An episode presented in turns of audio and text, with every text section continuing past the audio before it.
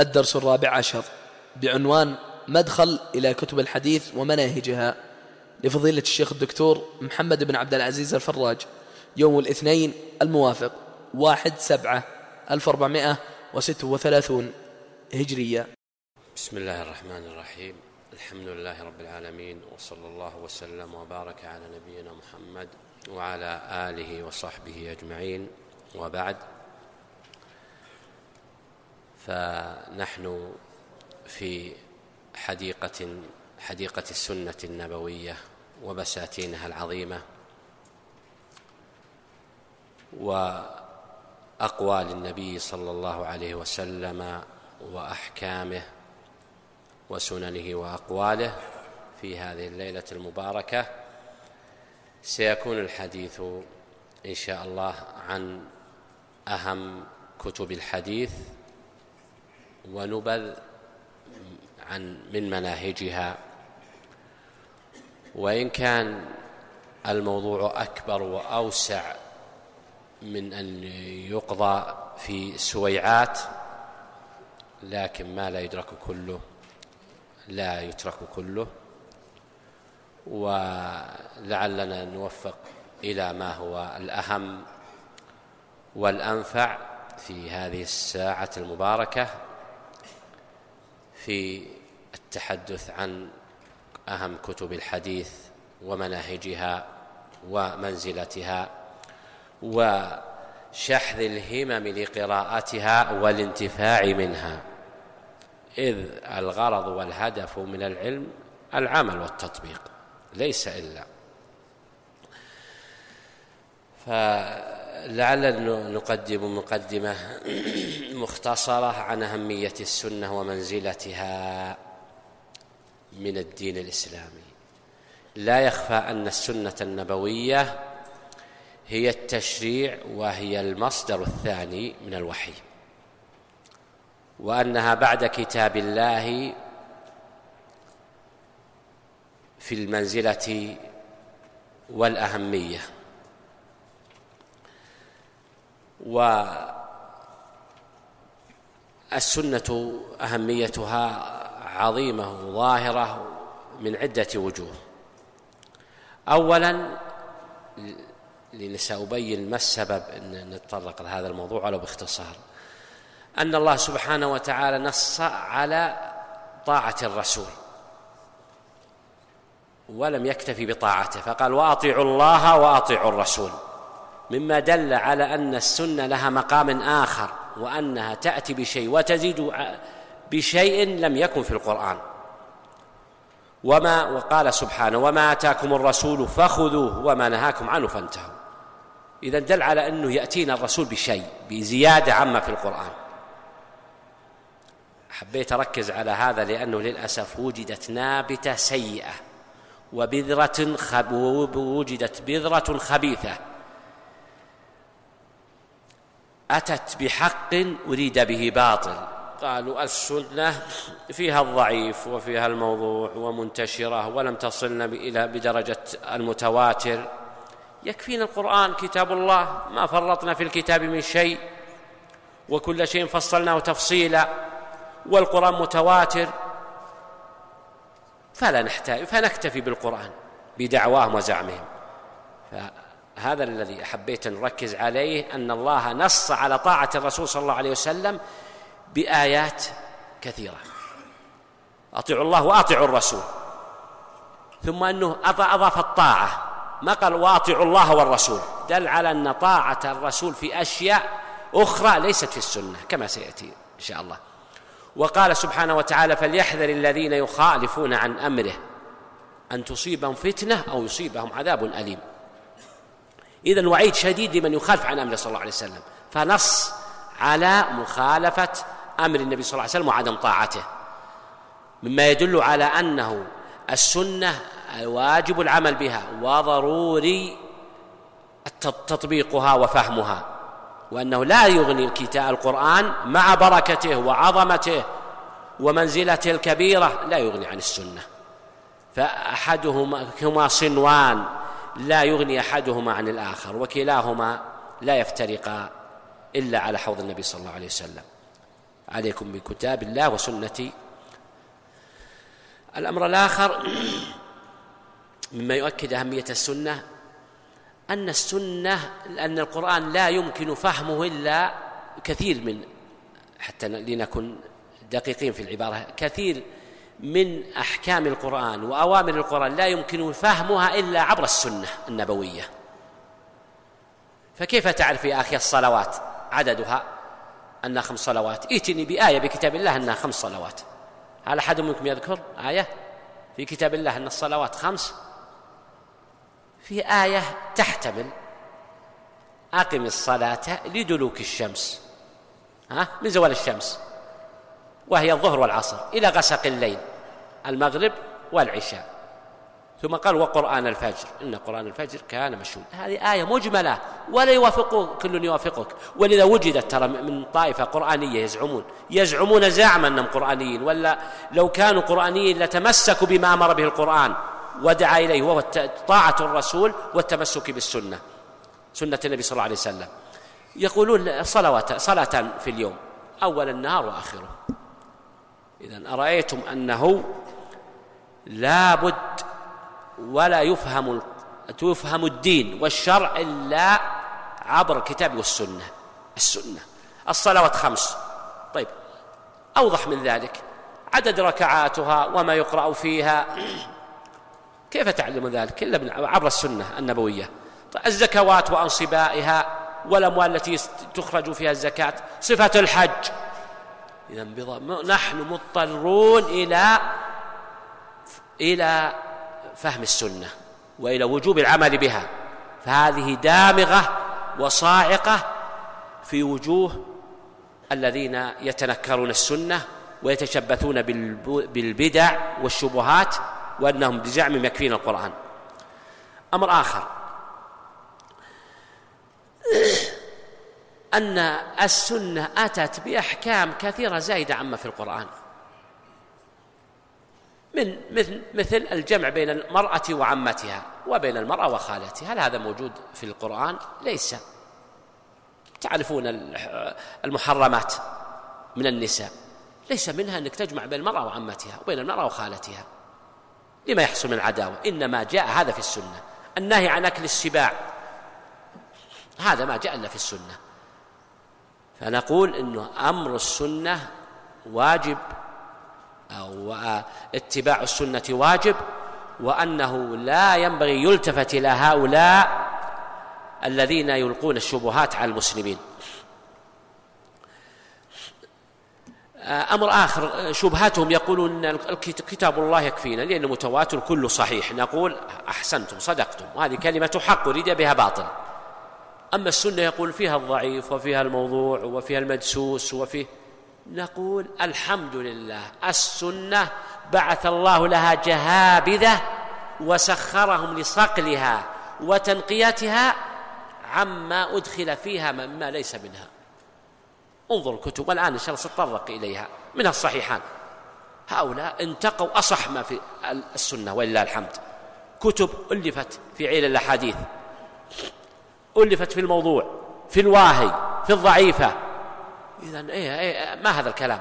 تقولون نترك السنة ونتجنبها، نبتعد عنها، نبتعد منها أو لا يلزمنا لأن فيها الضعيف والموضوع نوضح لكم مثال واقعي. أنتم نقول لك أنت تستمع إلى الناس وتجلس معهم وتتحدث معهم، سيقول نعم. نقول لا تستمع إلى كلامهم ولا إلى حديثهم. من يكمل؟ لماذا؟ نعم، لأن في كلام الناس ما هو كذب ومبالغة وتزوير.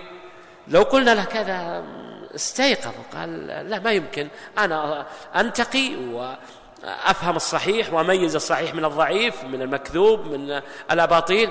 نقول هو كذلك السنة. إذا ليس الحل تقول نعرض عن السنة نترك ونكتفي بالقرآن اللي يزعمون يسمون القرآنيين، وهم للأسف نبتة انتشرت بأسماء كثيرة موجودين في الهند وفي مصر وفي بلاد المغرب وفي هذا البلد وغيره، يأتون بأسماء كثيرة وأحيانا تجدهم يهونون من أمر السنة وإن لم يصرحوا ولم يتجرؤوا أن يتفوهوا بأن لا يجب علينا السنة، لكن يلقون في روع كثير من الجهلة أو الذين لا يعلمون الحق أنه لا يجب علينا ويكفينا القرآن. فنقول ونلخص أنه يجب العمل بالسنة، وأنه لا يتم إيمان عبد حتى يستسلم لأمر النبي صلى الله عليه وسلم ويتبع سنته ويأخذ بما صح منها.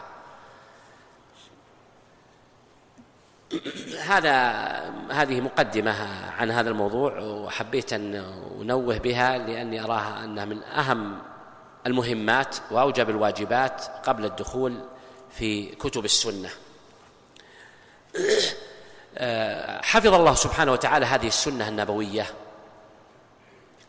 على رجال وعلى أيدي أناس من الله عليهم بها ومن علينا بها، وهذا مستاق لقوله سبحانه وتعالى: إنا نحن نزلنا الذكر وإنا له لحافظون. الذكر ما هو؟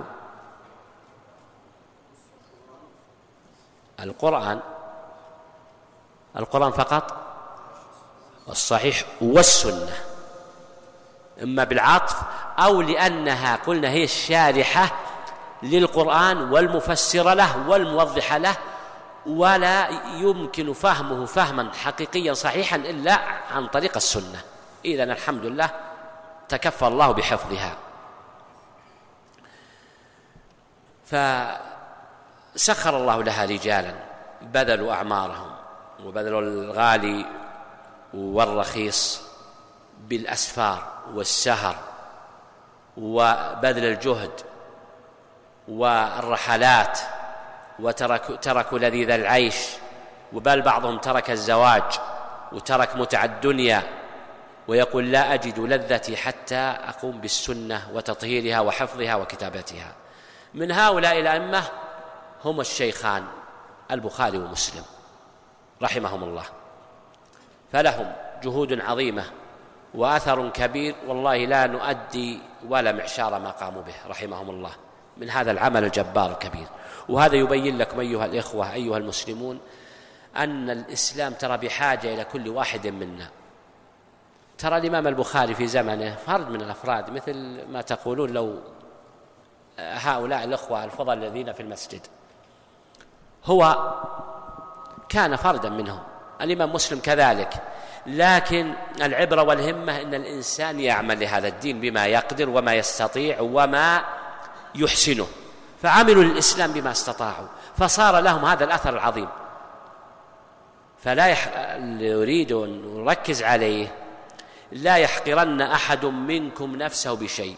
ترى ممكن تعمل عملا لا يمكن أن يقوم به غيرك وينفع الله به نفعا كبيرا ويكون لك أثر عظيم، فاحرص على عمل تستطيعه تحسنه من الأعمال الصالحة، من الأمور العلمية أو الدعوية أو غيرها.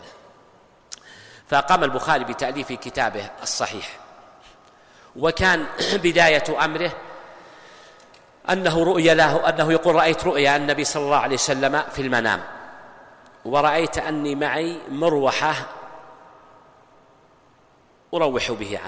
أهف بها عنه، الذي نسميها بالمصطلح الشعبي مهفة، يهف بها يعني. يقول: فذهبت وسألت أحد المعبرين وقلت لهم: إني رأيت النبي صلى الله عليه وسلم في المنام، وإني كأني رأيت أن معي مروحة هذه الصغيرة اليدوية على النبي صلى الله عليه وسلم.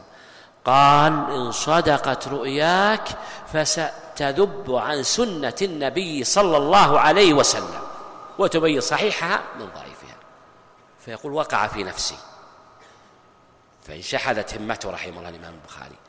أضف إلى ذلك سبب آخر، يقول: كنا في مجلس شيخنا إسحاق بن راهويه رحمه الله أو بن راهويه، فقال لنا طرح رأيا فكرة، قال: لو جمعتم صحيح السنة النبوية في كتاب، في مصنف، يقول فأيضا التقطها الإمام البخاري هذه الكلمة، فقمت يقول بتأليف وكتابة الصحيح، جمع صحيحه، الجامع الصحيح المختصر للإمام البخاري رحمه الله. وهذا يبين لك أن أحيانا بعض المشاريع العظيمة الجبارة العملاقة قد تقوم على مجرد فكرة كلمة، وهذا الهدف العظيم الذي نوه إليه نبينا صلى الله عليه وسلم فقال: لا تحقرن من المعروف شيئا. فقد يكون مشروع عظيم عملاق كبير بسبب أنه، فيقول الإمام البخاري: قمت بجمع هذا الكتاب، يقول جمعته من 600,000 حديث. كم يعني بالنسبة للمليون؟ يزيد على 500,000. يا الله، جمع هذا الصحيح الذي قرابة 7,000 حديث مع المكرر، بدون المكرر قرابة 3,000. يقول جمعته من قرابة 600,000 حديث. قصدهم تراهم رحمهم الله من الطرق يجمعون، مثل حديث ويل العقاب من النار له مثل 30 طريقا، يعدونها كلها، الطرق هذه يعدونها حديث رحمهم الله، كان المتقدمون كذا. يعد طريق أحاديث مثل إذا بلغ الماء القلتين لم يحمل الخبث، له 30 طريقة، 20 طريقا، يعدونها حديثا. فهذا مقصود، ولا الحديث ما تصل لهذا المبلغ أبدا الحمد لله، لكن مقصودهم يعدونها مع الطرق والمتابعات والأوجه. المقصود يبين هذا ميزة ومنزلة صحيح الإمام البخاري إذا كان جمع من هذا العدد العظيم الوافر من محفوظات الإمام البخاري رحمه الله. فالإمام البخاري رحمه الله وهو محمد بن إسماعيل ابن إبراهيم ابن المغيرة ابن بردزبة أو ابن بردزبة، ويقال ابن بزرويه، ابن بزرويه أو بردزبة، وهو اسم أعجمي فارسي، اسم جده هذا ويذكر أنه لم يسلم، مات على الفارسية على الكفر. وسمى ابنا له المغيرة، والمغيرة ولد له من هو؟ إسماعيل، وإسماعيل هو الذي والد محمد البخاري رحمه الله.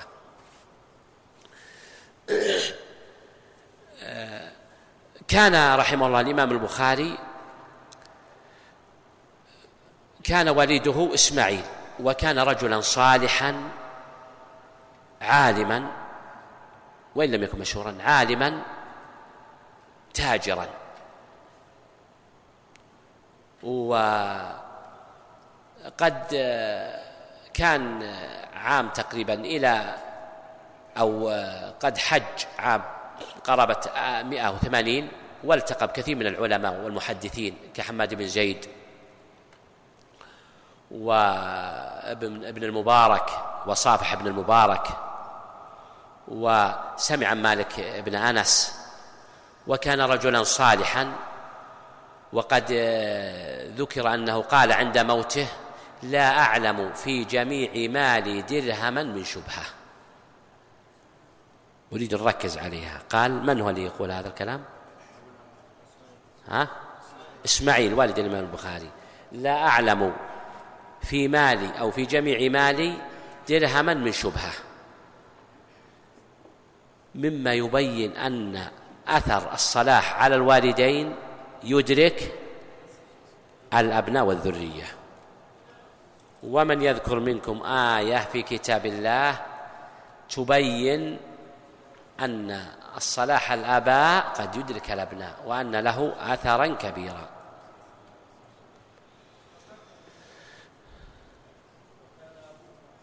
أحسنت، في قصة الكهف: وكان أبوهما صالحا فحفظ الله مالهما والكنز وحماه الخضر وبنى عليه الجدار حتى لا يسقط ويؤخذ ويسلب. بسبب صلاح الوالد سخر الله من يحفظ أموال أبنائه.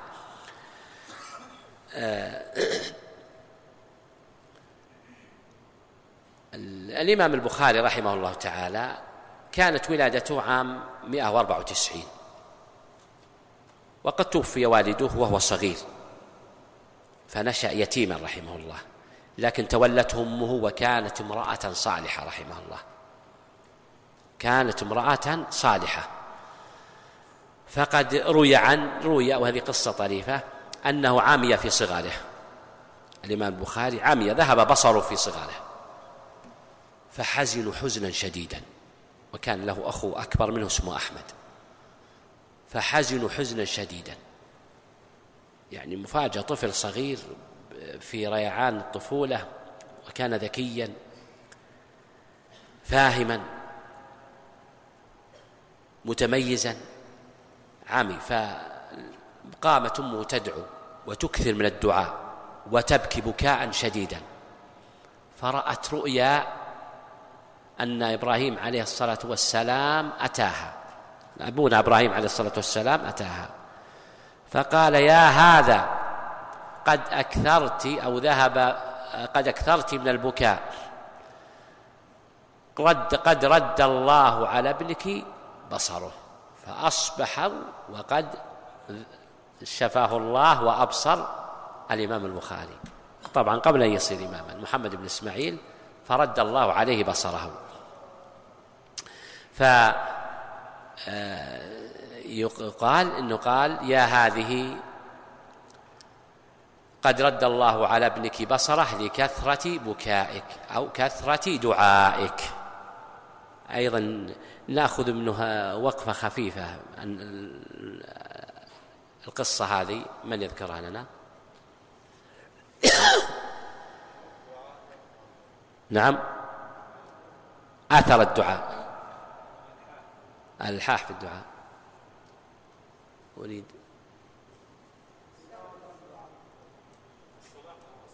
أحسنت، الصلاح له أصل، صلاح الآباء والوالدين له أثر كبير في صلاح الأبناء والذرية. ولذا يا أيها الآباء أيها الكبار، صلاحكم ليس لكم فقط أنتم، أيضا لمن؟ له أثر عظيم على أولادكم وذرياتكم.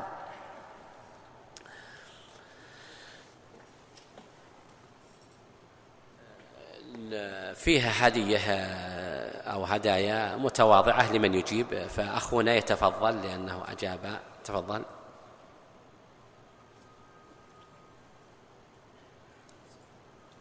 اسمك الكريم؟ عليكم السلام ورحمة الله. أهلا، محمود أحمد، تفضل، بارك الله فيك.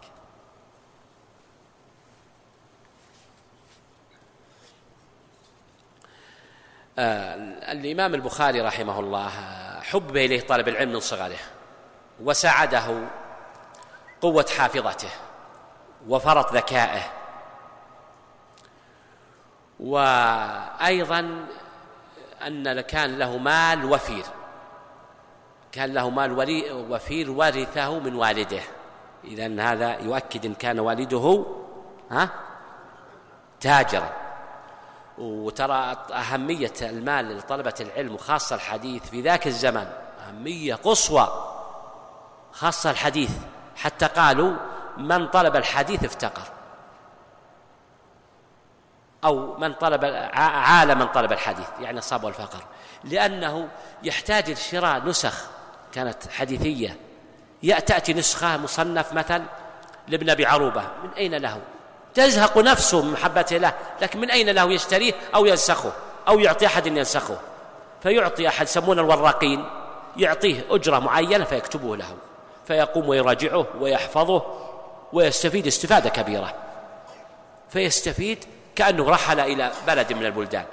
ولذا كانوا بحاجة، ولهذا من أكبر ما نفع الإمام البخاري بعد حسن النية والصدق مع الله وقوة ذكائه وتفريغه وتفرغه كما سيأتي في من الأسباب، أنه كان عنده مال وفير، ورث مال فسخره في طلب العلم والإفادة منه. ولذا في صغره حفظ تصانيف ابن المبارك وهو صبي صغير رحمه الله، وحفظ كتب وكيع، وأيضا عرف كتب الرأي. أهل الرأي من هم إذا قيل؟ أبو حنيفة. أبو حنيفة يقال لهم أهل الرأي لأنهم يهتمون بالتفقه ويهتمون بالاستنباط، وذلك لأن كثر الضعف في العراق في الأحاديث، فكان أكثر استنباطه من القرآن، فكان يستنبط استنباطا دقيقا من كتاب الله واعتمد اعتمادا عظيما، وكذا أهل الرأي. ولذا استفاد منهم الصنعة الفقهية، وكما سيأتي إن شاء الله فقه البخاري كما قيل في تراجمه في صحيحه، صنعة فقهية دقيقة وملكة قوية، فاق أقرانه وبز أهل زمانه رحمه الله الإمام البخاري، وذلك أنه جالس واستفاد من أهل الرأي، أخذ أفضل ما عندهم الذي بدون تكلف من الفقه، كما أنه استفاد من علي بن المديني وكان عنده معرفة بالفقه والعلل. والإمام أحمد كان فقيها إماما، ولذا قيل لو كان أطال الجلوس مع الإمام أحمد لا استفاد استفادة عظمى يعني بالفقه أيضا، إضافة إلى الحديث.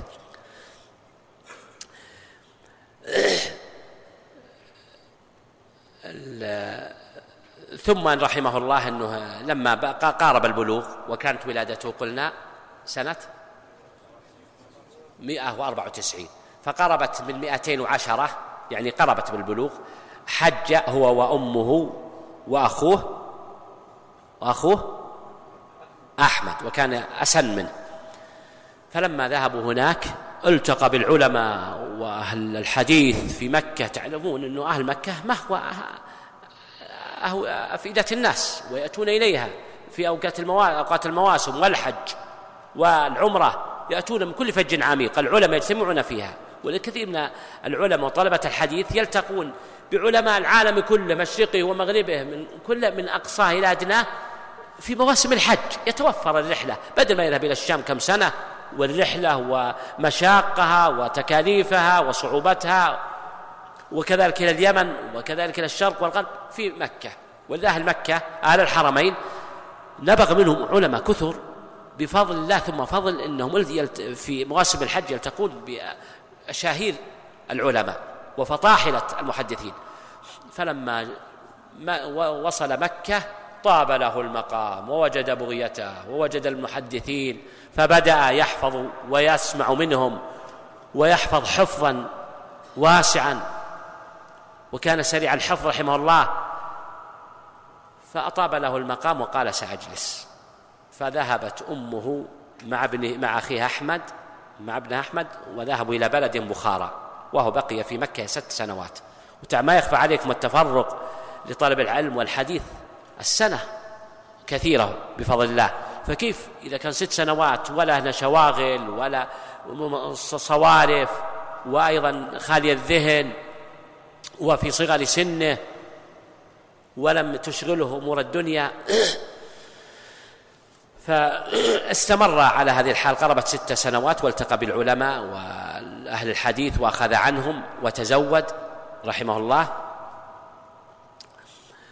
وكثر شيوخه رحمه الله، حتى ذكر عنه أنه قال كتبت عن 1000 شيخ أو أكثر، ما عندي حديث لا أذكر إسناده رحمه الله، عما يقارب 1000 شيخ كتب عنهم رحمه الله الإمام البخاري. مثل ما قلنا ساعده وفرة المال والرحلة إلى الحجاز، وكونه تفرغ جلس إلى قرابة 6 سنوات. ومن كان متنوع الشيوخ، يأخذ عمن هو أكبر منه وعمن هو مثله وعمن هو دونه، وهذا من أساسيات الطالب العلم، يتواضع لا تحقر، قد أنك تستفيد من الذي في سنك ونظيرك أكثر من الذي هو أكبر منك، تنبسط معه، ما في مجاملة، تسأله، تستفسر، تناقشه، تتذاكر. ولذا نقل هذه الحكمة، يقول لا يكون المحدث كاملا حتى يكتب عمن هو فوقه، وعمن هو مثله حتى يكتب عمن هو فوقه، وعمن هو مثله، وعمن هو دونه. ولا يكون كامل محدث ويحوي العلم حقيقة حتى يتواضع ويأخذ ممن هو فوقه أعلم منه، فيحصل على شيء لم يحصل له، ممن هو دونه مثله أو خير، ممن هو مثله، ممن هو دونه أقل منه، تتواضع، ربما يعيد لك شيء ما فهمته أنت تفيده. وقد تأسى بهذه الحكمة رحمه الله عن شيوخه، ففعلا استفاد من جميع الناس وكل مراحل العمر من زمانه. وكان تميز رحمه الله بقوة الحافظة، فقد حضر مجلسا في البصرة، وكان يحضر ولا يكتب، فاستمر على هذا الوضع يوم يومين 16 يوما، فكأنهم استنكروا عليه وانتقدوه ولاموه ولم يتحدثوا، يعني يجلس معنا يحضر ولا يكتب ولا.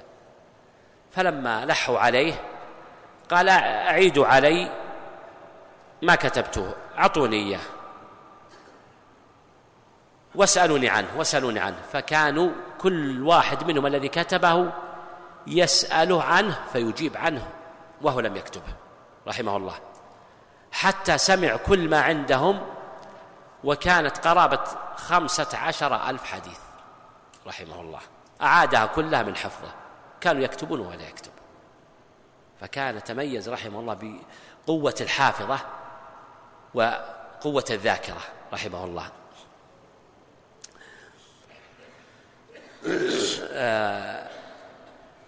وكان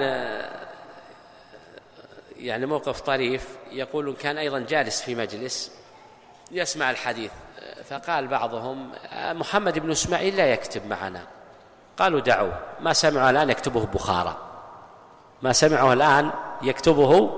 ببخارى، بمعنى أنه قد وعى حفظه، إذا ذهب إلى بلده قريته ما شاء الله استرده وحفظه. ويقول كنت أسمع حديثا بالبصرة فلا أكتبه إلا مصر، وأسمع حديثا في مصر فلا أكتبه إلا بالشام. فكان قوي الذاكر رحمه الله والحافظة.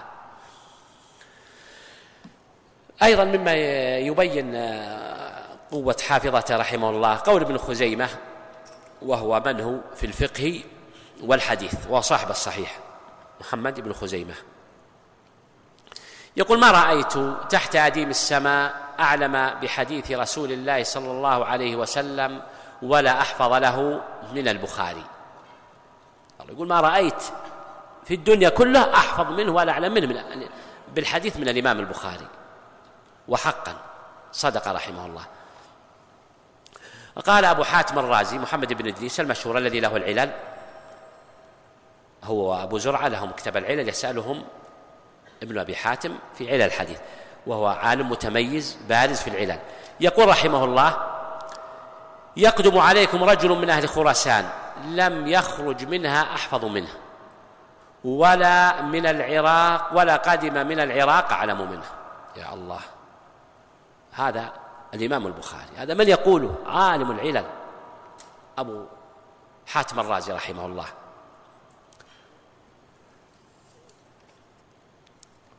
بل قال إبراهيم الخواص رحمه الله رأيت أبا زرعة كالصبي جالسا بين يدي محمد بن إسماعيل يسأله عن علل الحديث. معروف مبرزين الإمام أبو حاتم الرازي وأبو زرعة الرازي، وهما الكتاب لهما علل الحديث، كان يسألهما ابن أبي حاتم ما هذا الحديث، ما تقول في هذا الحديث. يقول أنه كان أبو زرعة عند الإمام البخاري كالصبي يسأله عن علل الحديث. نعم، كان أعطاه الله من الفهم للسنة ومعرفة الصحيح والضعيف، كأنه إلهام. طبعا هذه ليست تقوم تخرصا، إنما تقوم عن سعة الحفظ والعلم. فإذا كان حافظ الحديث الصحيحة، فإذا جاءه حديث مقلوب بسند آخر تبين له أنه ضعيف منكر، فليس هو كهانة أو تخرص. بل بعضهم يظن أو يقول علم العلل كأنه علم كهانة، وهو من المبرزين في علم العلل الإمام البخاري، لما كل يحيطه يفهمه ويعلمه إلا النوادر من أهل العلم كالإمام البخاري. نريد نسمع منكم العلماء البارزين في علم الحديث الذين حفظ الله بهم العلم والسنة، وبينوا صحيحها من معلولها، ضعيفها من سالم من الضعف. منهم الدارقطني، هذا من المتأخرين جيد، هذا من آخرهم. يحيى معين، نعم. النسائي، علي بن المديني وهو من شيوخ الإمام البخاري. يحيى القطان، أحمد بن حنبل من أجل العلم في علم الحديث.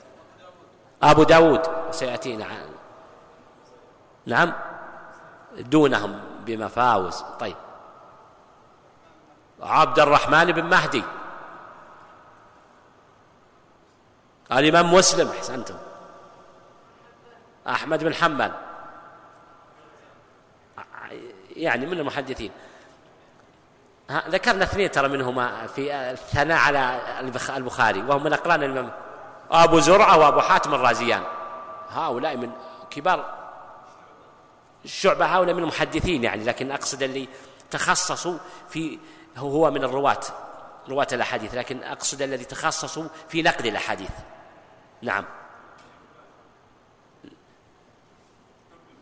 الترمذي رحمه الله. فهؤلاء، وختمنا من آخرهم الدارقطني، ومن المتأخرين اللي وصل ابن رجب رحمه الله. هؤلاء أكبر وأظهر أئمة علماء العلل الذين برزوا، وإذا ضعفوا حديث لا تخرج عن كلامهم رحمهم الله، فلا تنظر إلى من بعدهم ممن صححها وتكلم فيه، فهؤلاء هم الذين إليهم المعول في الحكم على الحديث، وهم الذين سبروا السنة وبينوا صحيحها من معلولها. وسيأتي إن شاء الله الكلام على بعض هؤلاء وقفات مهمة عند هؤلاء. أيضا ما يبرز منزلة الإمام البخاري قصة طريفة بينه وبين الإمام مسلم. يذكر أن الإمام مسلم جاء إلى محمد بن إسماعيل وقال: يا أبا عبد الله، حديث كفارة المجلس هل فيه علة؟ ظاهره أنه صحيح. فقال: نعم، في علة، الصواب فيه أنه عن سهيل بن أبي صالح كذا وكذا من قوله، وليس في ذكر أبو هريرة. فلما سمع هذا الإمام مسلم انبهر وفرح وطار بهذه الفائدة فرحا عظيما، وقال: يا أبا عبد الله. فقام إليه وقبل بين عينيه. قبل بين عينيه من؟ الإمام البخاري. هذا من هو؟ الإمام مسلم. وقال: دعني أقبل رجليك يا أستاذ الأستاذين، ويا سيد المحدثين، ويا طبيب الحديث في علاله. انظر الأوصاف، ما يعرف أهل الفضل إلا أهل الفضل. يا الله، الإمام مسلم، وهو من؟ الإمام مسلم في الفهم والعلم والمعرفة أعجبه بهره فهم الإمام البخاري وحفظه للسنة وكيفية استنباطه وكشفه للعلل، علل الحديث. بيّن في هذا الحديث علة ما كل يفهمها، فبين له بقناعة رحمه الله.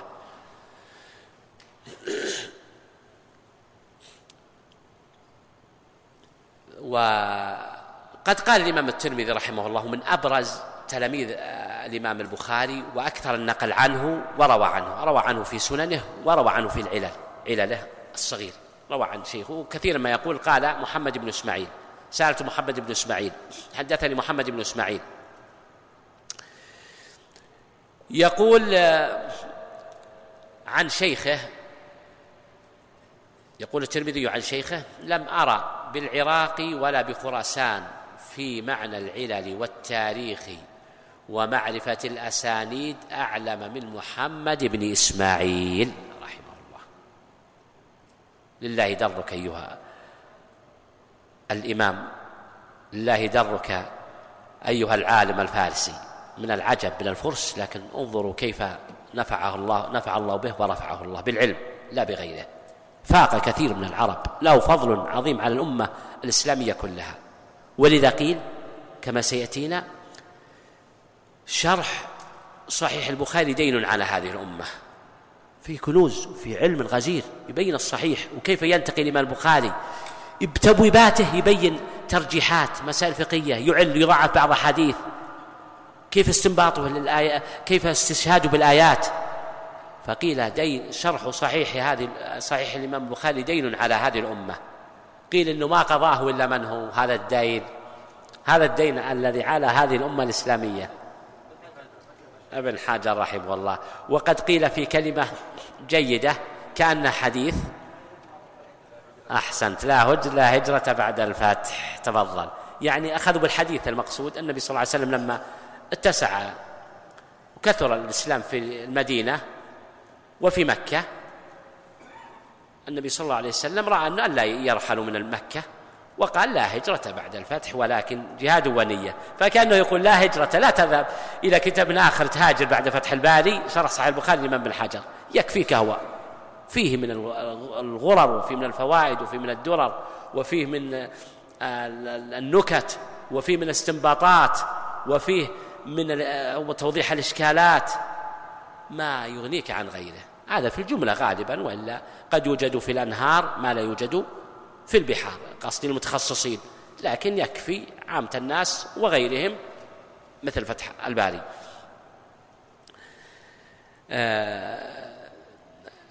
فقه رحمه الله. يقول سليم بن مجاهد: ما رأيت بعيني منذ 60 سنة أفقه ولا أورع ولا أزهد في الدنيا من محمد بن إسماعيل البخاري رحمه الله. وقال الدارمي، ومن هو الدارمي رحمه الله؟ صاحب السنن المعروف. قال الدارمي رحمه الله: قد رأيت العلماء في الحرمين والحجاز والشام والعراق فما رأيت فيهم أجمع من محمد بن إسماعيل، هو أعلمنا وأفقهنا، وأكثرنا طلبا رحمه الله، وهو كذلك. وقال ابن دار محمد بن بشار، وهو من شيوخ الإمام البخاري ومن طبقته، هو قال: هو أفقه أهل زماننا. كفى به إذا كان يمدحه شيخ من شيوخه رحمه الله. وأوضح من ذلك كما قيل: فقه البخاري في تراجم. أردت فقه البخاري، وسنأتي ترى بأمثلة. أردت فقه البخاري وكيفية استنباطه وفهمه، انظر تراجمه رحمه الله. فمثلا نأخذ بمثال على ذلك. قال: باب قراءة الحائض للقرآن. طبعا ما في حديث صحيح ينهى عن قراءة أن تقرأ الحائض القرآن، أتى بحديث، انظروا كيف استنباطه. قالت عائشة رضي الله عنها: كان النبي صلى الله عليه وسلم يقرأ القرآن في حجري وأنا حائض.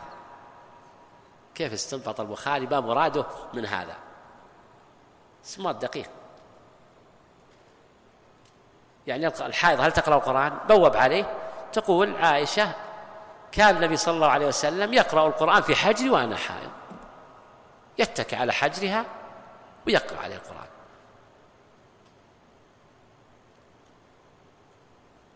من يوضح؟ ممكن استمع، اجتهد. نعم يا أخي.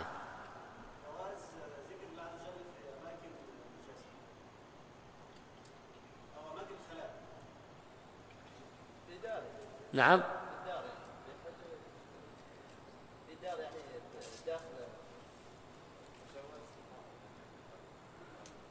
هو صحيح أنه جواز أن الحائض تقرأ القرآن، وأنه ما صح نهي عن ذلك.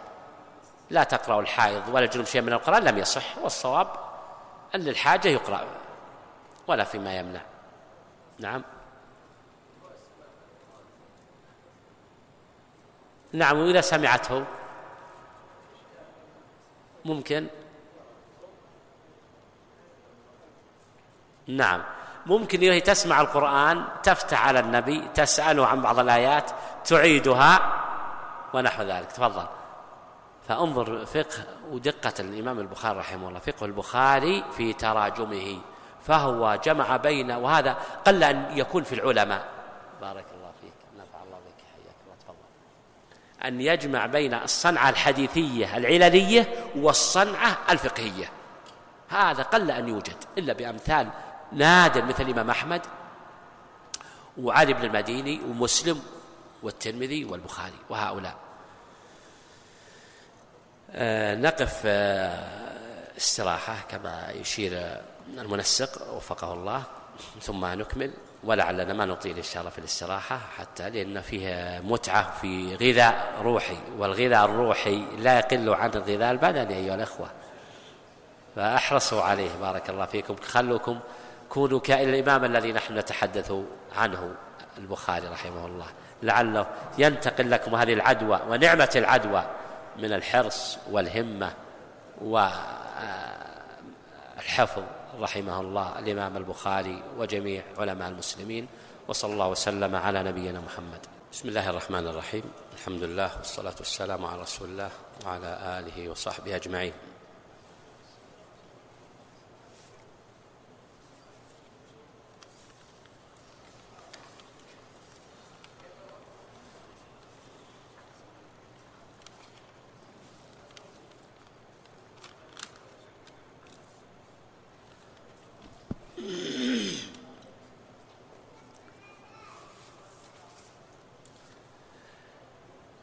سبقا ذكرنا الملكة القوية التي تميز بها الإمام البخاري والفقه العظيم الذي وهب هذا الإمام المحدث الفقيه المؤرخ.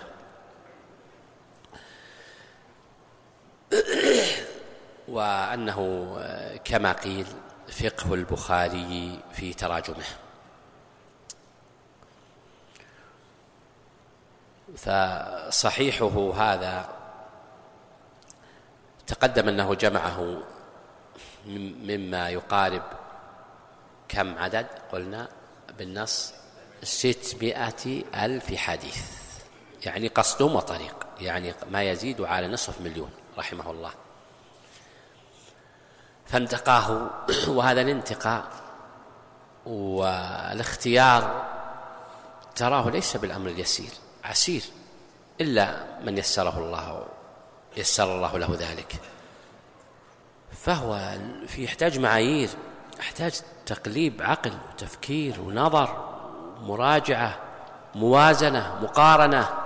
لا تظنه بالأمر اليسير السهل.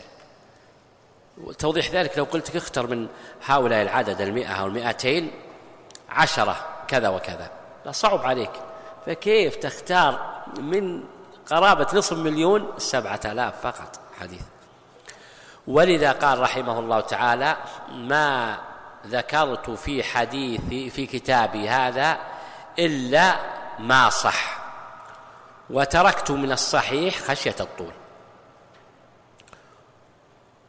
فهو ما ذكر إلا أصح الصحيح، وأيضا ترك بعض الأحاديث خشية يطول كتابه، لأن كتابه مختصر كما في اسمه في بعض مخطوطاته وبعض نسخه، وموجودة الحمد لله نسخ الكتاب ومتوفرة وروايات بالعالم كله، ما شاع ولا ذاع كتاب مثل صحيح الإمام البخاري رحمه الله، وكفى به فضلا، لأنه هو المرحلة الثانية بعد القرآن في الحقيقة الحمد لله.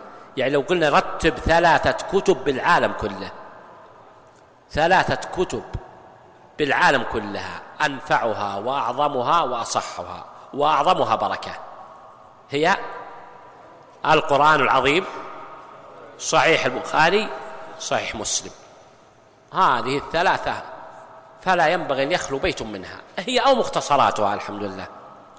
وقد تيسرت الحمد لله الوسائل، إما مسموعا أو مقروءا أو مرئيا بأي طريقة، نفس الكتاب النص الحديث بإسناده أو بلا إسناد أو مختصر.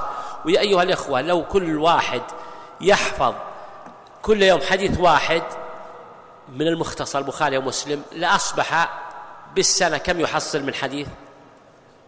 360 تقريبا، مع أنك قاعد تحفظ على 2-3، فقربت 1000 الحمد لله بالسنة. هذا خير، فضل عظيم. فلو جعلت لك مشروع في حياتك لسهل عليك، وأنتجت وقت قصير ما يؤثر برنامجك ولا حياتك. مثال آخر، مشروع آخر، لو جعلت كل يوم ابدأ من الآن بهذا المشروع، كل يوم تفسر سورة من القرآن، اختر ابدأ من قصار المفصل، من آخر القرآن، من الناس.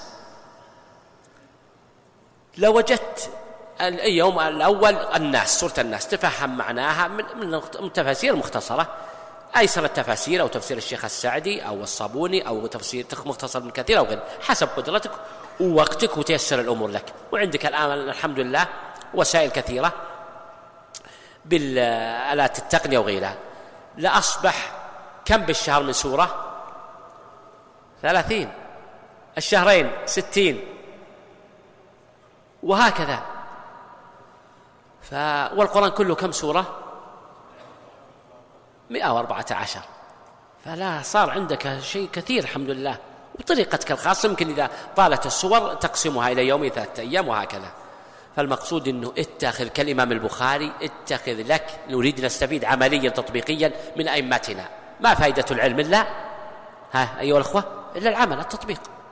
ما هو المسألة شحن معلومات، له مسألة شحن معلومات وعلم كان ما يخفى عليكم. إبليس أعلم من الجميع، أعلم منا كلنا، صحيح؟ عنده علم ومعرفة وخبرة واطلاع، وأيضا شهادات عالية، وجالس علماء وبارزين ومفكرين وعباقرة والله من آدم إلى زمانك، وعنده جلساء وعنده تخطيط وعنده، لكن بدون تقوى من الله ما نفع. ولو كان في العلم دون التقى شرف، لكان أشرف خلق الله إبليس. ما نفع لو كان العلم، ما ينفع العلم وحده أيها الأخوة بدون عمل. إذا لم يكن عمل وتطبيق بحياتك وبخاصتك وبمجتمعك وأسرتك ماذا يفيدك؟ يكون حجة عليك. وإذا تسأل الله أن يرزقك علما نافعا وعملا متقبلا، وأن علما حجة لك لا حجة عليك. المقصود من هذا الإمام البخاري رحمه الله إذن حاول بصحيحه أنه يحرص على أصح الصحيح اللي بلغ الغاية بالصحة. والكتب تقسيمها إلى الصحاح، وهي مثل كتاب البخاري ومسلم، قد يضاف إليها تسامح صحيح ابن خزيمة، وهو دونها بكثير، دونه تلميذه ابن حبان، دونه تلميذ الحاكم، فهي أعلاها أصحها وهي ابن خزيمة، ثم تلميذه ابن حبان، ثم تلميذ ابن حبان الحاكم، وأقلها أدناها أضعف، يعني أقلها، لكن قد يضاف إليها وهي دونها بكثير. ثم بعدها بعد الصحاح وقد يقال الجوامع، مثل جامع البخاري وجامع مسلم. الجامع حيث أنه جمع أمور الفقهية وأمور أيضا قضايا الأخلاق وقضايا التوحيد والعقيدة وقضايا السير وقضايا الآداب والأخلاق، فسميت جامع البخاري جامع مسلم. ثم بعد ذلك السنن، وهي أشهر السنن الإمام الترمذي محمد بن عيسى أبو عيسى الترمذي، أبي داود السجستاني، النسائي، ابن ماجه. هذه الأربع أشهر السنن، وإن كان ابن ماجه أنزلها بكثير، ولذا ما تفرد فيها الغالب يصير ضعيف الإمام ابن ماجه، لكن طبعا يعد معهم، وإلا كان لا يعد مع السنن، كان يعد تكمل بموطأ الإمام مالك. المقصود هذه هي السنن. بعدها المسانيد، مثل ماذا؟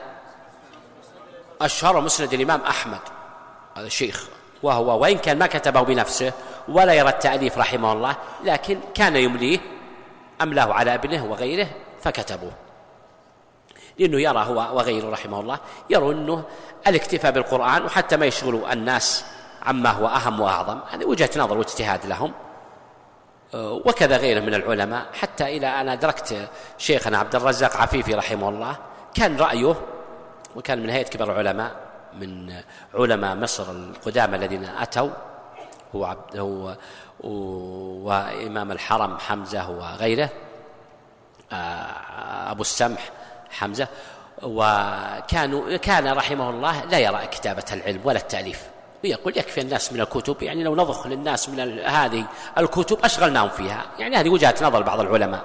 فكان الإمام أحمد له هذه الرأي، لا يرى الكثير من التأليف وكذا والكتابة، لكن أملاه إملاء على ابنه وغيره، فجمع هذا الكتاب العزيز العظيم الضخم، مسند الإمام أحمد بن حنبل، بلغت أحاديثه ما تزيد على 27,000، كان القدامى يقولون قربت 30,000، يبدو أنه يعني تقريبي، لكن الآن لما طبع طبعة مدققة ومحققة بإشراف الشيخ فضيلة الدكتور عبد الله التركي، والعمل قام به شعاب الناوط ومجموعة من طلبة العلم والباحثين متخصصين، بلغت أحاديثه تزيد على 27,000.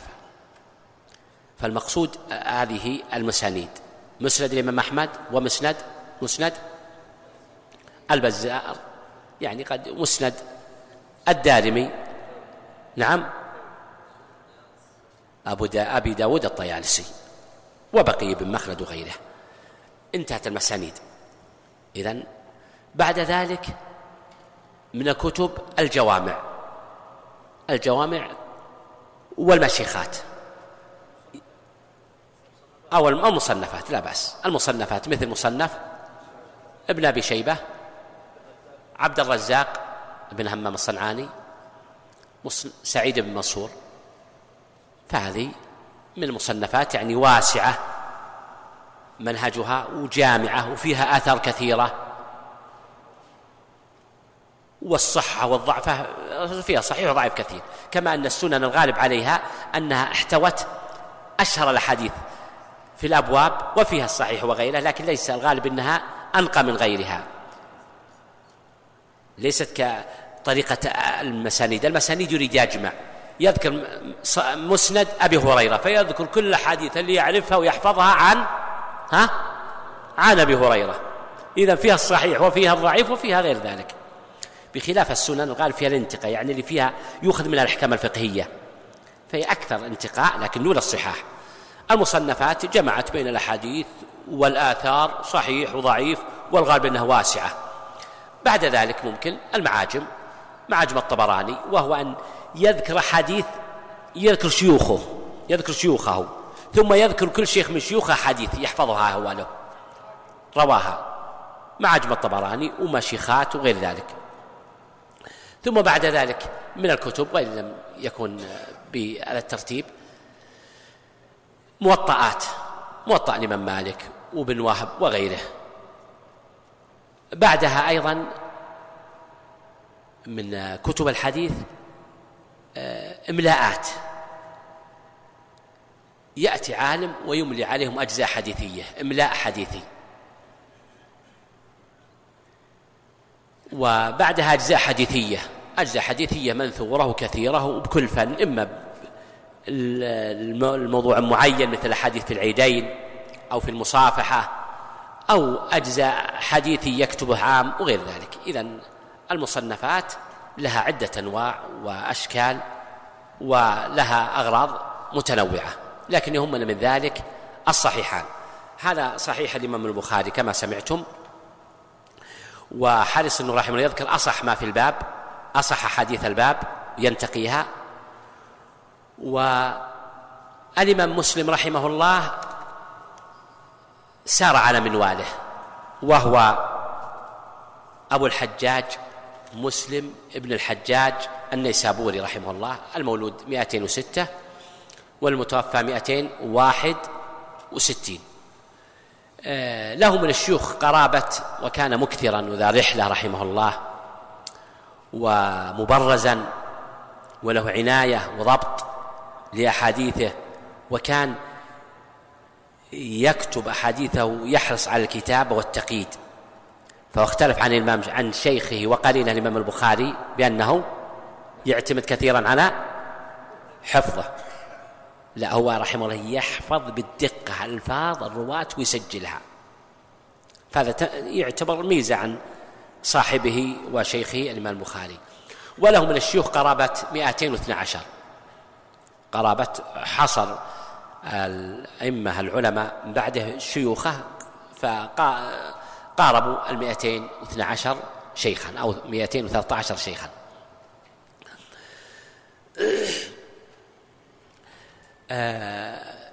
كان الإمام مسلم رحمه الله تميز بضبط الألفاظ وحسن الترتيب، لكن بالصحة دون الإمام البخاري، بالصحة، بالقوة والصحة الإمام البخاري بالدرجة الأولى، مسلم بعده.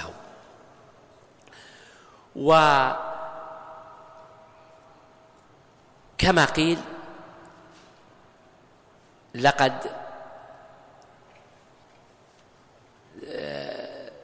لما ذكر موازنة بين الإمام البخاري ومسلم لقد فاق البخاري صحة كما فاق في حسن الصناعة مسلم. فاق البخاري صحة، من ناحية الصحة فاق البخاري مسلم، لكن من حيث الصناعة والترتيب والتنظيم تبويب ودقيق قليل التكرير. وإذا راد يكرر مسلم موضوع واحد، الإمام البخاري تكريره عظيم. حديث عمر إنما الأعمال بالنيات كرره أعداد ما يقارب 15 مرة بأماكن مختلفة في أول الكتاب، حتى عجز من جاء بعد البخاري. لماذا ذكر الإمام البخاري حديث عمر إنما الأعمال بالنيات في أول صحيحة؟ إيش المناسبة له؟ بداية الوحي، إيش المناسبة فيه؟ قالوا كأنه رحمه الله يشير طالب العلم: يا طالب العلم، أنا لا أكتم مقدمة صحيح كتابي، لكن عليك بأن تخلص النية لله في عملك وطالبك العلم. فأنظر إشاراته رحمه الله، وذكره في الهجرة، وذكره في الطلاق، وذكره في الوضوء، يعني مما يدل على النية في كل الأعمال. ولذا صار هذا الحديث أصل عظيم من أصول الإسلام وأصول الحديث، ما من باب لا يدخل فيه هذا الحديث، حديث عمر لما علم بالنيات، فكرره تكرار كثير. مسلم مرة واحدة يعيده فهو الموضع. إذن هذه ميزة، إنك إذا بغيت أردت الحديث في مسلم وجدته مباشرة. الإمام البخاري يتعبك يعيك رحمه الله. مثل حديث بريرة، حديث بيع جمل جابر، فيه من الفوائد غزيرة، أعاده وكرر في مواضع كثيرة. فإذن المسلم رحمه الله أحسن من جهة التبويب التنظيم والتنسيق، لكن البخاري فاقه من جهة الصحة. وذلك لبيان كما يقال: الشيء يظهر حسنه الضد، وبضده تتبين الأشياء. يبين منزلته صحة الإمام البخاري بالمقارنة بين الإمامين الشيخين، الإمام البخاري ومسلم. أولا، أن الإمام البخاري الأحاديث التي انتقدت على الإمام البخاري أقل من الأحاديث التي انتقدت على الإمام مسلم. فقد انتقد على الشيخين، انتقد عليهم الدارقطني وغيره، قرابة 200 حديث. البخاري 80، والباقي على مسلم كم؟ 120. إذا انتقد. وأيضا إذن هذه من ناحية الأحاديث. الفرق الثاني بين الكتابين أن الرواة الذين تكلم فيهم عند الإمام مسلم وتفرد بإخراج لهم في صحيحه أكثر من الرواة الذين تكلم فيهم عند الإمام البخاري وتفرد بإخراج عنهم. وهذه ميزة، فمن لم يتكلم فيه لا شك أنه أقوى وأثبت ممن تكلم فيه من الأحاديث أو من الرجال من الرواة. أيضا أن شرط الإمام البخاري أدق وأقوى من شرط الإمام مسلم صحيحة. الإمام البخاري يرى أنه لابد للراويين أن يثبت سماع أحدهما من الآخر أو لقي أحدهما للآخر، يعني يثبت أنه لقي هذا شيخه، التقى به ولو مرة. الإمام مسلم يقول لا يلزم، يكفي إمكان اللقي، يكفي إمكان اللقي. يقول يكفي أنه يحتمل أنه وفاته، أنه أدرك من وفاته من عمره شيء، أما أنه لازم يثبت لنا أنه التقى به أو روى عنه، هذا يقول لا أشترطه. إذن أيهما أقوى شرطا؟ بخاري. يقول لابد يثبت اللقي بين الراويين، بين الطالب وشيخه. الإمام مسلم يقول يكفي إمكان اللقي، يحتمل أنه التقى به. مثل أنت، مثل أخونا اسمك الكريم عمر، عند الإمام مسلم لو روى عن الشيخ ابن باز أخونا عمر، هل هو مقبول عند شرط الإمام البخاري ولا بشرط الإمام مسلم؟ شرط مسلم، لأنه أمكن اللقي بعصر متقارب. لكن الإمام البخاري يقول لا ما يمكن. حتى يثبت لي أنه لقيه واجتمع به. طبعا الإمام مسلم يقول ما لم يكن الراوي مدلسا، يعني إذا كان مدلس أكيد إنه المدلس يقول عن فلان وهو ما سمعه، حدثه آخر عنه. فهذا الأمر الآخر أن الإمام البخاري رحمه الله تميز كتابه بالفقه والتبويبات، دقة، فجمع لك أيها الطالب العلم أيها الباحث بين العلم علم الحديث وبين الفقه. هذا أمران عظيمان، أمر كبير، فقه تستنبط أحكام كثيرة، وإشارات الأحاديث وتبويباته. مثلا حديث، طبعا ما صح حديث، ولعله هذا من الأمثلة ركز عليها، ما صح أنه الأمر بالوضوء الأمر بالتسمية عند الوضوء، روي من طرق كثيرة لكن لا يصح منها شيء كما يرجح الأئمة، الإمام أحمد وغيره. لا صلاة إلا بوضوء، ولا وضوء لمن لم يذكر اسم الله عليه. بعض المتأخرين المتساهلين يصححونه بمجموع طرقه، الإمام البخاري والإمام أحمد وغيره لا يرون ذلك، يقول حديث ضعيف كل طرقه ولا يصح رفعه إلى النبي صلى الله عليه وسلم. الإمام البخاري انظر ماذا بوّب، قال باب الوضوء بكتاب الوضوء، باب الوضوء على الوقاع أو على عند الجماع وفي كل حال.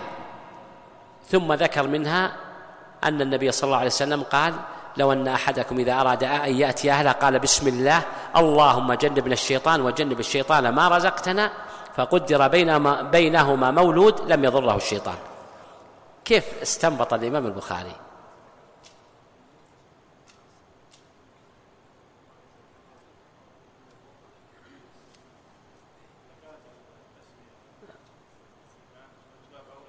أحسنت، يعني كأنه يقول أول تبويبه يبين أنه لم يصح، لأنه لو صح ذكره. هم ذكروا أصول البخاري ومسلم، أي حديث صحيحة أصول لازم يذكرونها، الصحيحة أصح، فمعنى أنه ما ذكروه لأنه ما صح منها شيء عندهم، وأشار لذلك، ذكر في الوضوء يعني التسمية على الوضوء. لو كان عنده الحديث صح في التسمية على الوضوء كان ذكر وليس على شرطه. فكانوا إذا ذكر الله والتسمية على الوقاع ونحو ذلك، فالعموم يدل على أنه يذكر الله في كل شيء، ومنها البداءة عند الوضوء والطهارة. لكن طبعا سنة، ليس كمن صحه الحديث أوجبوا على ذلك وأنك تأثم، بل بعضهم قال لو لم تسمي على الوضوء وصل لدرجة أنه ليس لك وضوء. هذا غير فهم الصحيح، فهم غير صحيح. فهذه دقة الإمام البخاري. فالإمام البخاري ومسلم رحمهم الله استوعبوا الأحاديث الصحيحة، هذا الأصح، هذا الصواب، إنهم استوعبوا الأحاديث الصحيحة أصولها يعني، ولم يستوعبوا كل الحديث الباب، إنما يكتفون بحديث حديث واحد حديثين ويتركون بقية الحديث التي هي بالمعنى. إذن فرق بين ذلك، إنهم الأحاديث الصحيحة في الأحكام استوعبوها، لكن ما استوعبوا حديث كل باب. مثلا قول النبي صلى الله عليه وسلم من كذب علي متعمدا فليتبوأ مقعده من النار، روي عن عدة من الصحابة، هل يلزمهم أن يأتوا بكل حديث؟ لا، ما يلزمهم، يأتوا بحديث حديثين ويكفي. فإذا تركوا حديث أو حديثين هل تقول دليل على أنها ضعيفة؟ لا، لأنهم أخذوا منها ما يكفي، اكتفوا. ومثل قول صلى الله عليه وسلم ويل للعقاب من النار، روي من حديث أبي هريرة ومن حديث عائشة وعبد الله بن عمرو وغير ذلك، حديث كثيرة يأخذون منها وينتقون صحها ويتركون غيرها. فهذا كلام الإمام البخاري، يقول وتركت من الصحيح خشية الطول، يعني ما استوعبت كل حديث الصحيح، إنما أخذ أصولها أصحها نمونا عنها، ولم يستوعب كل حديث كل باب. بناء على هذا أريد أن توصل الفائدة تهمكم كثيرا. هل الحديث إذا وجدنا حديث يحمل معنى كبير وليس في الصحيحين البخاري ومسلم، هل نستعجل بتصحيحه بالحكم بصحته؟ ها؟ هل نستعجل بالحكم بصحته؟ ها؟ لا تستعجل. إذا كان حديث يحمل معنى كبير أصل في بابه ولم يخرجوا هذا المعنى البخاري ومسلم في صحيحيهما، فالغالب كما قال ابن رجب، يقولنا الغالب إذا ترك حديثا وهو أصل في بابه ولم يخرج بديلا عنه أو بمعناه، فالغالب أن فيه كلاما. طبعا هذا موقف كبير ومزلق خطير، ما كل يتساهل فيه، لكنك تتكلم من ناحية العموم والجملة، فالنص ابن رجب. وكما قال ابن الأخرم إن البخاري ومسلم لم يترك من الصحيح إلا النزل اليسير، لم يفتهما، أي البخاري مسلم، من الصحيح إلا النزل اليسير، فهذا الغالب إنه ما فاتهم إلا شيء. وكذا قال ابن عبد البر رحمه الله، يقول إن الغالب إن ما أعرض عنه البخاري مسلم من الأحاديث التي هي أصل ولم يخرج بديلا عنها أنها فيها كلام وتركها لسبب. وإذا الغالب إذا وجدت حديث فيه كلام وأعرض عنه البخاري مسلم فهذه قرينة على أنه في شيء، في ضعف. لكن هذا كلام عام أيها الأخوة، ما يؤخذ على عواهنه، لكن كمؤشر يستفيد منه الباحثون وطلبة العلم. وهذا أردت أن نركز على هذه لأبين ميزة ومنزلة هذين الصحيحين الكتابين البخاري ومسلم. فأيها الأخوة تمسك بهما، حاول كثرة القراءة، الإدمان بهما، استمعهما سماعا وأنت في سيارتك وأنت متنقل، الأجهزة الحمد لله الذكية فيها مختصراتهما شروحهما، فكثير ممن نبغ من أهل العلم لأنه كان حول هذين الكتابين ويستفيد منهما، فمن أكثر القراءة لهما فاختصر عليه من الوقت شيء كثير، أفضل بكثير من الكتب العصرية والكتب المنتشرة، فيختصر عليك الوقت ويختصر عليك الجهد، وبركتهم وأثرهم عظيم، لأنه أصح الصحيح ولله الحمد البخاري ومسلم. هذا بالجملة، وإن كان انتقد عليهما بعض الأحاديث، انتقد عليهما الدارقطني حديث، وابن عمار الشهيد على مسلم، والجياني وغيرهم، ابن رجب وغيرهم من العلماء رحمه، لكن أحاديث نزر يسيرة قليلة معدودة وفيها الجواب عنها والكلام عليها. كذلك روي عن ابن حجر رحمه الله نحو ذلك أنه قال إن الغالب إن البخاري مسلم إذا أعرض عن حديث وكان إسناد فيه شيء فهي قرينة على أنه معلول في علة. إذن هذا يجرنا النقطة تتثبت فيها أيها الإخوة، ألا تستعجلوا بالتصحيح الأحاديث التي هي أصول تحمل معنى كثير، مثل حديث القلتين يحمل معنى كبير، حديث القلتين إذا بلغ الماء قلتين لم يحمل الخبث، طبعا اختلف في صحته وضعفه ووقفه، والصواب كثير من الأئمة على أنه لا يصل للصحيح، وأنه الصحيح في الماء إذا تغير طعمه أو لو ريحه بنجاسة نجس، وإذا لم يتغير سواء دون القلتين أو أكثر لا يؤثر فيه. لم يخرجوه وكان في كلام، فهذا قرينة أو إشارة إلى أن الحديث نفس القاعدة تطبق عليه. نعم. ومثل أحاديث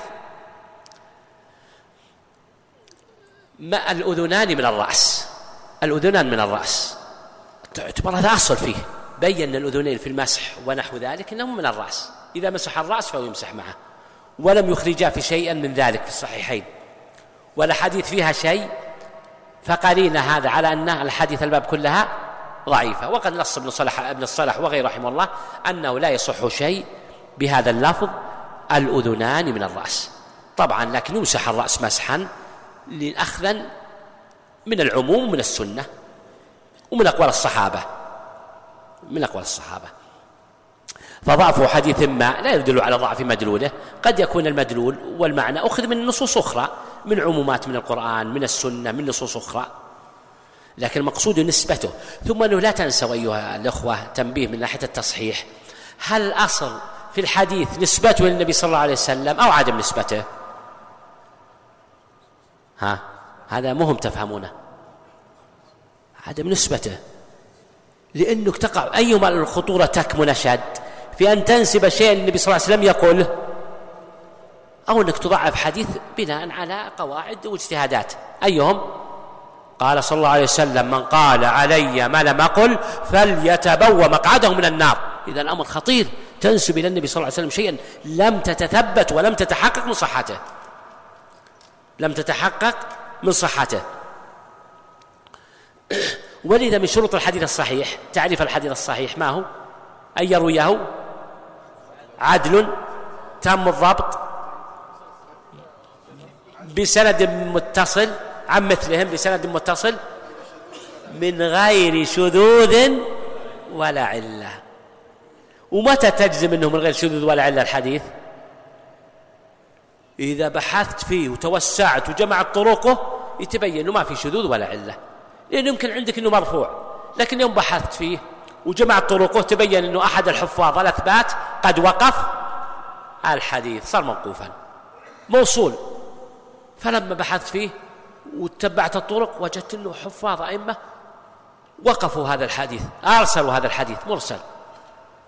إذن ولذا قال ابن دقيق العيد رحمه الله، يقول: إن كثير من الفقهاء الشرطين أهملوهما. أيهما؟ نفذ الشذوذ والعلة، وهذا شرطان مهمان عظيمان في الحديث. ولذا ما تلاحظون الاختلاف بين العلماء في التصحيح والتضعيف، خاصة المعاصرين كثر تصحيحهم إلى درجة بعضهم يظن أنه همته وهو يبحث يريد، كأنه يريد ماذا؟ متحمس ومندفع أنه يريد يصحح. هل هذا الهدف الحقيقي بالسنة بالبحث ولا إيش؟ الهدف الحقيقي أنك تريد الحق، سواء أيها الأخوة صحة الحديث أو ضعفه، هذا الحقيقي.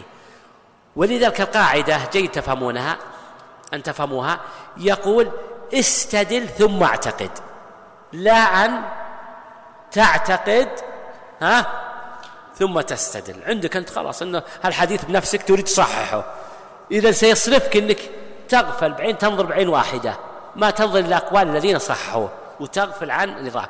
مثل لو قيل أنك انظر مسألة قراءة الفاتحة، حكم قراءة الفاتحة في الصلاة الجهرية للمأموم، هل تجب أو لا تجب؟ لا، صار عندك بخاطرك بعقلك معتقد أنها واجبة قراءة الفاتحة. ماذا تلاحظ؟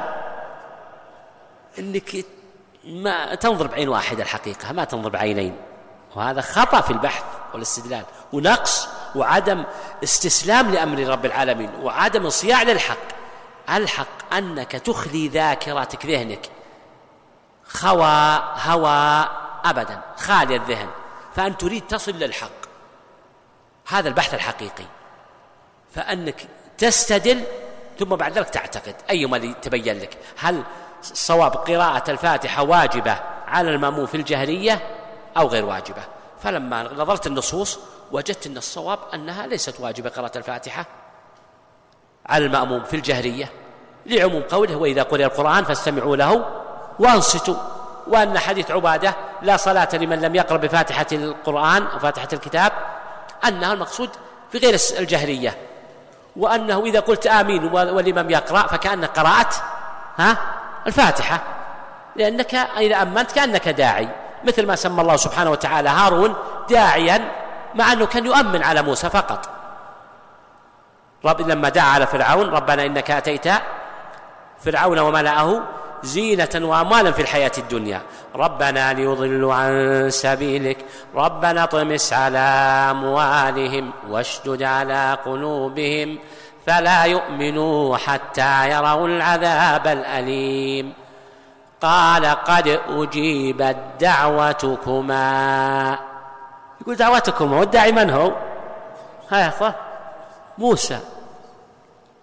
لكن لما كان هارون يؤمن كان كأنه داعي. فأنت الحمد لله قلت قال: ولا الضالين الإمام، قلت آمين كأنك قرأتها. ثم أنه كما قال ابن تيمية رحمه الله أنه نوع من العبث، يعني كيف تقرأ القرآن والإمام يقرأ؟ تنازع القرآن، لا تدبرت قراءتك ولا استمعت إلى وتدبرت قراءة القارئ. فالمقصود هذا كتمثيل يعني ليس المقصود الغوص في هذه المسألة والتفصيل فيها، لكن لما جاءت الإشارة والتمثيل بها. إذن القاعدة بالبحث أنك تستدل ثم تعتقد، ولا تعتقد ثم تستدل؟ أيها تستدل، تبحث على الأدلة ثم بعد ذلك اللي توجهك الأدلة وجودا وصحة وضعفا تعتقد وتدين الله بها. هذا هو البحث الحقيقي. ولذلك بعض المعاصرين وبعض الذين يتساهلوا بالتصحيح كأنه يفتخر رحمهم الله إن أخرجت الأمة من الأحاديث الصحيحة وأني أفدتهم، هذا ما هو فخر. ربما كلفتهم بأعمال غير واجبة فأخذت بحديث ضعيف وجبت عليهم شيء غير واجب، أو حرمت عليهم شيء غير محرم حلال. ليس. إذا نلحق الحقيقة بالبحث أنك تخلي ذاكرتك وذهنك وتبحث مستقلا خاليا محايدا، لا هذا ولا ذاك. هذا الصحيح. الإمام البخاري شروحه كثيرة، من أهم شروحه أيها الإخوة فتح الباري لمن؟ أكيد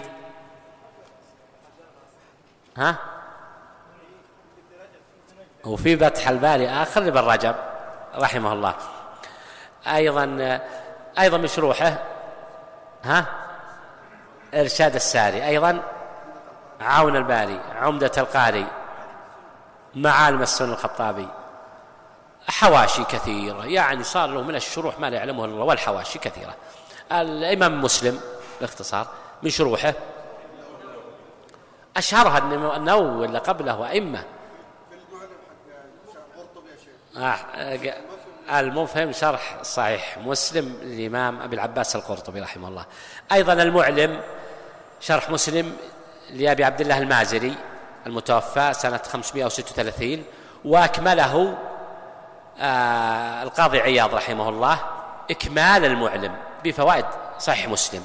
أكمل الإكمال أيضا الأبي رحمه الله التونسي، اسمه إكمال المعلم لمحمد الأبي التونسي المتوفى 827. من أهم الشروح أيضا شرح الإمام النووي على صحيح مسلم، المنهاج شرح صحيح مسلم من الحجاج، وهو مشهور وهو لم يكن من أقدمها لكنه اشتهر، ونبين الآن إن شاء الله وقفة معه قصيرة إذا كملنا الشروح. أيضا فيه شرح لابن الصلاح رحمه الله، صيانة صحيح مسلم من الإخلال والغلط وحمايته من الإسقاط والسقط، لأبي عمرو عثمان بن عبد الرحمن بن الصلاح المتوفى سنة 643، وهو مختصر قطعة منه ليس طويلا لكن من الشروح القديمة.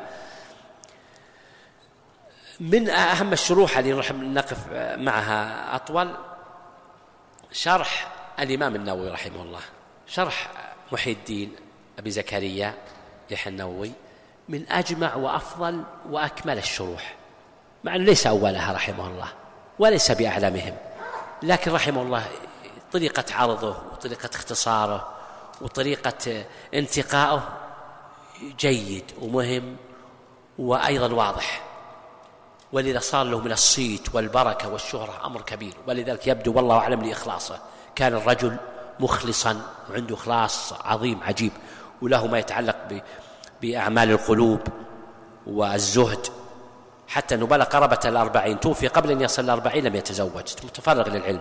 ولذا صار البركة في كتبه مع أنه سبق إلى كثير منها النوعية، لكن فيها بركة ولها سمعة وكان لها شهرة كبيرة واهتمام العلماء فيها. منها هذا الشرح وهو شرحه على صحيح مسلم، منها كتاب آخر له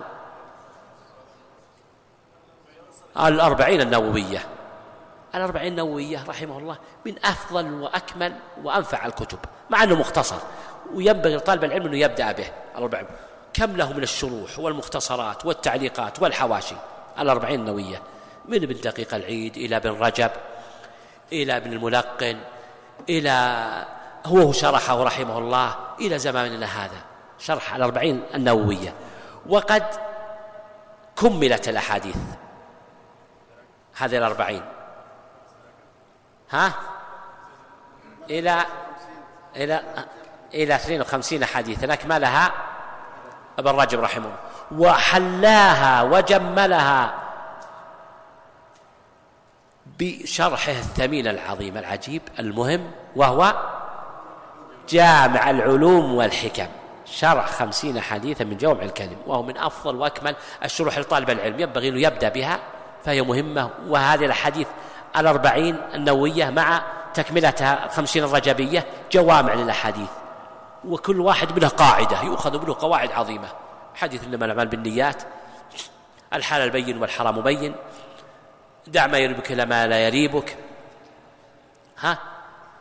من حسن إسلام المرء تركه ما لا يعنيه.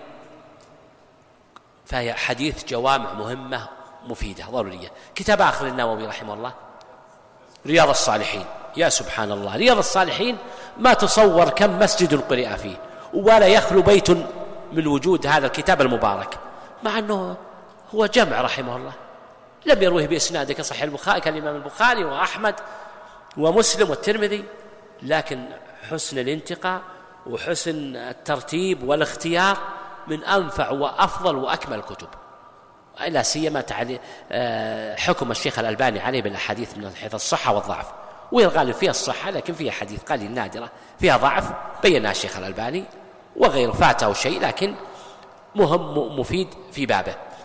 كتاب آخر للنووي كتاب الأذكار، يا الله، من أفضل الكتب، مع أنه مسبوق إلى هذا الكتاب الأذكار، أذكار اليوم والليلة للإمام النووي من أنفع وأجمع وأفضل الكتب.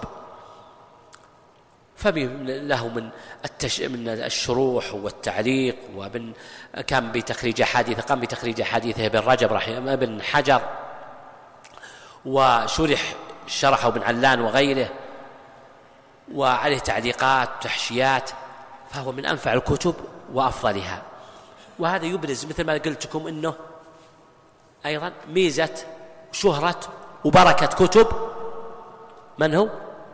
إنما والله أعلم ربما أنه هذا اللي كان لإخلاص عنده، أثر الإخلاص عظيم وفضله كبير في الإنسان في الدنيا في حياته وعمله وفي الآخرة. انظر كتبه كيف صار لها من السمعة ومن البركة ومن الانتفاع ما لا يعلمه إلا الله. هذه أهم الشروح على صحيح الإمام مسلم، وإن فاتنا شيء فلا يفوتنا شرح محمد بن إسماعيل الأصبهاني وهو من أول الشروح على صحيح الإمام مسلم المتوفى 520، وهو من أقدم الشارحين، وقد توفي فأكمله والده. هذا من الغرائب، يعني إكمال الابن لشرح والده طبعا كثير وطبيعي موجود، لكنه أن يكون العكس، يكمل الأب شرح وكتاب ابنه، فهذا نادر. فمحمد بن إسماعيل الأصبهاني رحمه الله شرح على صحيح البخاري وشرح على صحيح مسلم، توفي قبل أن يتمهما فأكملهما والده. وفي الحقيقة أن صحيح مسلم بحاجة إلى شرح، لم يزل دين على هذه الأمة شرح صحيح الإمام مسلم على مثل شرح الإمام البخاري، وإلى الآن الدين هذا عليكم أيها الأمة أيها المسلمون، لم يشرح شرح دقيق من حيث النواحي الإسنادية، من حيث العلل، ومن حيث الفقه، من حيث الاستنباط، ومن حيث كشف عن أعماقه وعن درره والغوص في فوائده ونكته.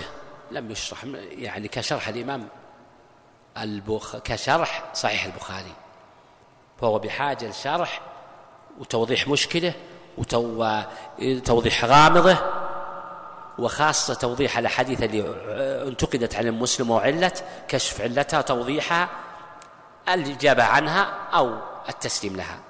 فهو بحاجة شديدة لأن يشرح شرح على منوال شرح ابن حجر لصحيح الإمام البخاري.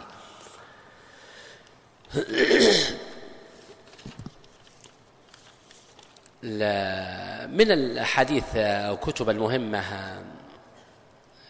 في هذا الموضوع سنن الترمذي رحمه الله، وهو جمع رحمه الله بين الصناعة الفقهية والصناعة الحديثية، ويحكم على الحديث، تميز به، فهو جيد المبتدئين، مفيد، يقول هذا حسن صحيح، هذا الحديث لا يصح، وقد روي في هذا الباب كذا وكذا، وأحيانا يقول وقد أخذ بهذا الحديث فلان وفلان، وعمل بفلان وفلان، وخالف فلان وفلان، فهذا مفيد المتفقه وسهل وميسور. أيضا من الكتب المهمة سنن أبي داود السجستاني رحمه الله، سليمان ابن الأشعث، المولود سنة 202 والمتوفى سنة 275، فهو من أهم الكتب وأهم السنن، وذلك أنه عالم بالعلل، وانتقى كتابه انتقاء في الجملة يعني، ولا ليس كلها صحيحة. وله كتاب في المراسيل أخرجها وحدة مستقلة، والسنن التي تعرفونه، فهو عالم بالعلل، وهو من تلاميذ الإمام أحمد بن حنبل، وتأثر فيه في الصناعة الحديثية وفي معرفة العلل وفي بيان صحيح الأحاديث من ضعيفها، لكن لا يحكم كثيرا على حديث، ليس كطريقة الإمام الترمذي يسكت. وقال يروى أنه رحمه الله أنه قال ما سكت عنه فهو صالح في حد كتابه، وقال ذكر أنه ما ذكر المشاهير المعروفة، وأنه ترك أحاديث الوضاعين والواهين والكذابين، لكن قال ما سكت عنه فهو صالح. العلماء تكلموا كثيرا في هذه الكلمة، هل قصدوا ما سكت عنه فهو صالح يعني صحيح، أو أنه صالح للاحتجاج يعني ليس بضعيف جدا وممكن يتقوى بغيره؟ هذا القول الثاني هو الأخير الصواب إن صحت العبارة عنه. فكتابه من أفضل الكتب، وله شروح كثيرة كشرح بن رسلان رحمه الله، وشرح الخطابي معالم السنن، وتحشية ابن القيم، وحواشي المتأخرين، وبذل المجهود، وغيرها من الشروح المتأخرة. هذا من حيث السنن. من الكتب المهمة في الحديث أيها الإخوة عمدة الأحكام في الحديث، عبد الغني المقدسي رحمه الله، المتوفى سنة 600، وهو من أهم الكتب لطالب العلم، وأحاديثه ليست بالكثيرة، وشرطه ما اتفق عليه الشيخان الإمام البخاري ومسلم رحمه الله. عدد حديثه 430 حديثا، ليست بالكثير، سهل حفظها مدرستها والتفقه فيها، وزادها جمالا ورونقا أن المؤلف رحمه الله إضافة إلى أنه محدث فهو فقيه، فهو انتقل الحديث المهمة في الفقه التي يحتاجها الفقيه ويستخرج من الأحكام، وانتقل الألفاظ، فهو من أنفع الكتب للمبتدئين وطلبة العلم، فهو سهل الحفظ، اختصر حديثه، ليست طويلة وأيضا ليست بالكثيرة، وهي حديث الأحكام 430 حديثا. له شروح كثيرة، منها الإعلام بفوائد الأحكام لابن الملقن رحمه الله، وهو شرح جميل جيد نفيس، ومنها إحكام الأحكام لابن دقيق العيد، ومنها تيسير الأحكام للمعاصر الشيخ البسام، وغيرها من الكتب المسموعة والمسجلة والمبثوثة في الشبكة العنكبوتية لعلماء معاصرين وغيرهم. فأهمية هذا الكتاب مثل ما ذكرتكم تبدو لأنه متفق عليه، فأولا يعفيك من الصحيح أو الضعيف، خلاص كل حديثه فهي صحيحة، فأعفاك الحمد لله، فيسهل عليك. أيضا أنت بحاجة لتعلم من أخرج الحديث كلها الموجودة فيه البخاري مسلم، فهو أنت ضبطت أن الحديث صحيح ومن أخرجه، ميزة حصلت لك، بخلاف ويبين الشيء، يبين حسن الشيء ضده. لو رجع مثلا تحولنا بلغ المرام لابن حجر رحمه الله، أحمد بن علي بن حجر أبو الفضل العسقلاني، المتوفى سنة 852، بلغ المرام من أدلة الأحكام أحاديثه قربة من 1400 تزيد على قليل. أحاديث فيه صحيحة وفيه ضعيفة ومختلفة من كتب شتى، من الصحاح ومن السنن ومن المسانيد ومن الجوامع ومن المصنفات ومن المعاجم وغير ذلك. فهو يحتاج منك أنك تبين أو تفهم تعرف صحة الحديث من ضعفه. عمدة الأحكام هنا كفاك هذه النقطة، كله صحيحة. وأيضا من أخرجه، فأحيانا أبو داود، أحيانا النسائي، أحيانا الطبراني، عبد الرزاق بن أبي شيبة، غير ذلك. هذا الحديث أو هذا الكتاب بلوغ المرام من أنفع الكتب وأشهرها، وطارت به الركبان وتم به طلبة العلم، وما برز عالم إلا أنه حفظ الكتاب أو أنه قام بتأمله وتدبره وقراءته وتفهمه. من شروحه للعلامة الحسين المغربي رحمه الله، شرحه من أقدم الشروح، واختصره الصنعاني محمد بن إسماعيل الأمير الصنعاني اليماني العالم السلفي، وكان بحدود 1100 من طبقة الإمام محمد بن عبد الوهاب والشوكاني ومحمد صديق خان ونحوهم. شرحه في سبل السلام شرح جيد، أو أنه اختصر كتابا سابقا. أيضا شروح كثيرة للمعاصرين وتحشي وحواشي، مثل عبد القادر شيبة الحمد، ومثل الشرح لشيخنا بن باز مسجل، وشرح لشيخنا محمد بن عثيمين رحمه الله، شرح من أحسن الشروح المعاصرة. أيضا شرح شيخنا عبد الله الصالح الفوزان، كتابه اسمه منحة العلام، وهو من أجمع وأفضل الشروح، وهو معاصر، موجود 10 مجلدات. اهتم بالصحة والضعف، وأيضا المسائل الفقهية وأصلها والثقة ونسبها إلى أصحابها. فهو وشرح الشيخ البسام رحمه الله وقد توفي، منها أيضا شرح شيخنا الدكتور محمد القناص روض الأفهام، شرح بلوغ المرام، وقد نزل 5 مجلدات، وهو من أجمع وأنفع الشروح المعاصرة لبلوغ المرام. هذه أهم الكتب التي في السنة النبوية ومناهجها باختصار. ومثل ما ذكرنا لكم الموضوع لا يكفيه محاضرة ولا ساعة ولا سويعات، الموضوع كبير، يعني كتب العلم، كتاب الحديث وشروحه وأهميته ومنزلته، لكن يكفي منها الأهم والأشهر وما ينبغي أن يعنى به طالب العلم من هذه الكتب المشهورة المباركة.